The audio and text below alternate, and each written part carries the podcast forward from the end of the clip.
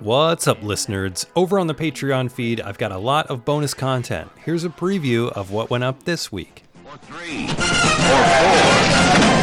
Five. Force five. What's up, Patreon listeners? As you know, I am your host, Jason Kleberg, and this is a bonus episode of the Force 5 podcast Five Movies You Never Knew Had Made for TV Movie Sequels. The TV movie is one of these fascinating relics of a forgotten time. In the 1970s, a time that some would say was the heyday for TV films, television networks started putting money into films made for broadcast on their channels and would promote them like crazy. The three major studios even started their own film divisions. These films were appointment TV. If you missed it, you might never get the chance to see it again.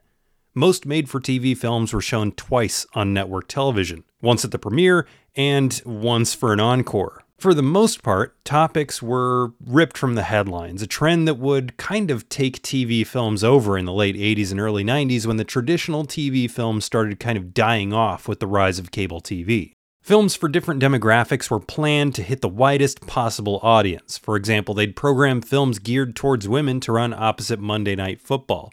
Some were made for two markets. First, they'd play for the television market in the US and theatrically overseas. And some were so successful that they ended up getting a theatrical run in the United States, like 1971's Brian's Song. At some point, dying franchises would start hitting TV for a quick buck on name recognition alone. One example of this that's not on my list today is the Amityville horror series. Amityville 3D came out in theaters and was shredded by critics, some calling it one of the worst films of 1983, rendering the series dead from a theatrical standpoint. But in 1989, NBC tossed a small budget to Sandor Stern to continue the series. Kind of, because it clearly disregards many aspects of all the films, and released Amityville 4 The Evil Escapes, a goofy film that positions an evil lamp as the source of terror. And that is the end of the preview. Head to patreon.com backslash force5 for the rest of this show and more.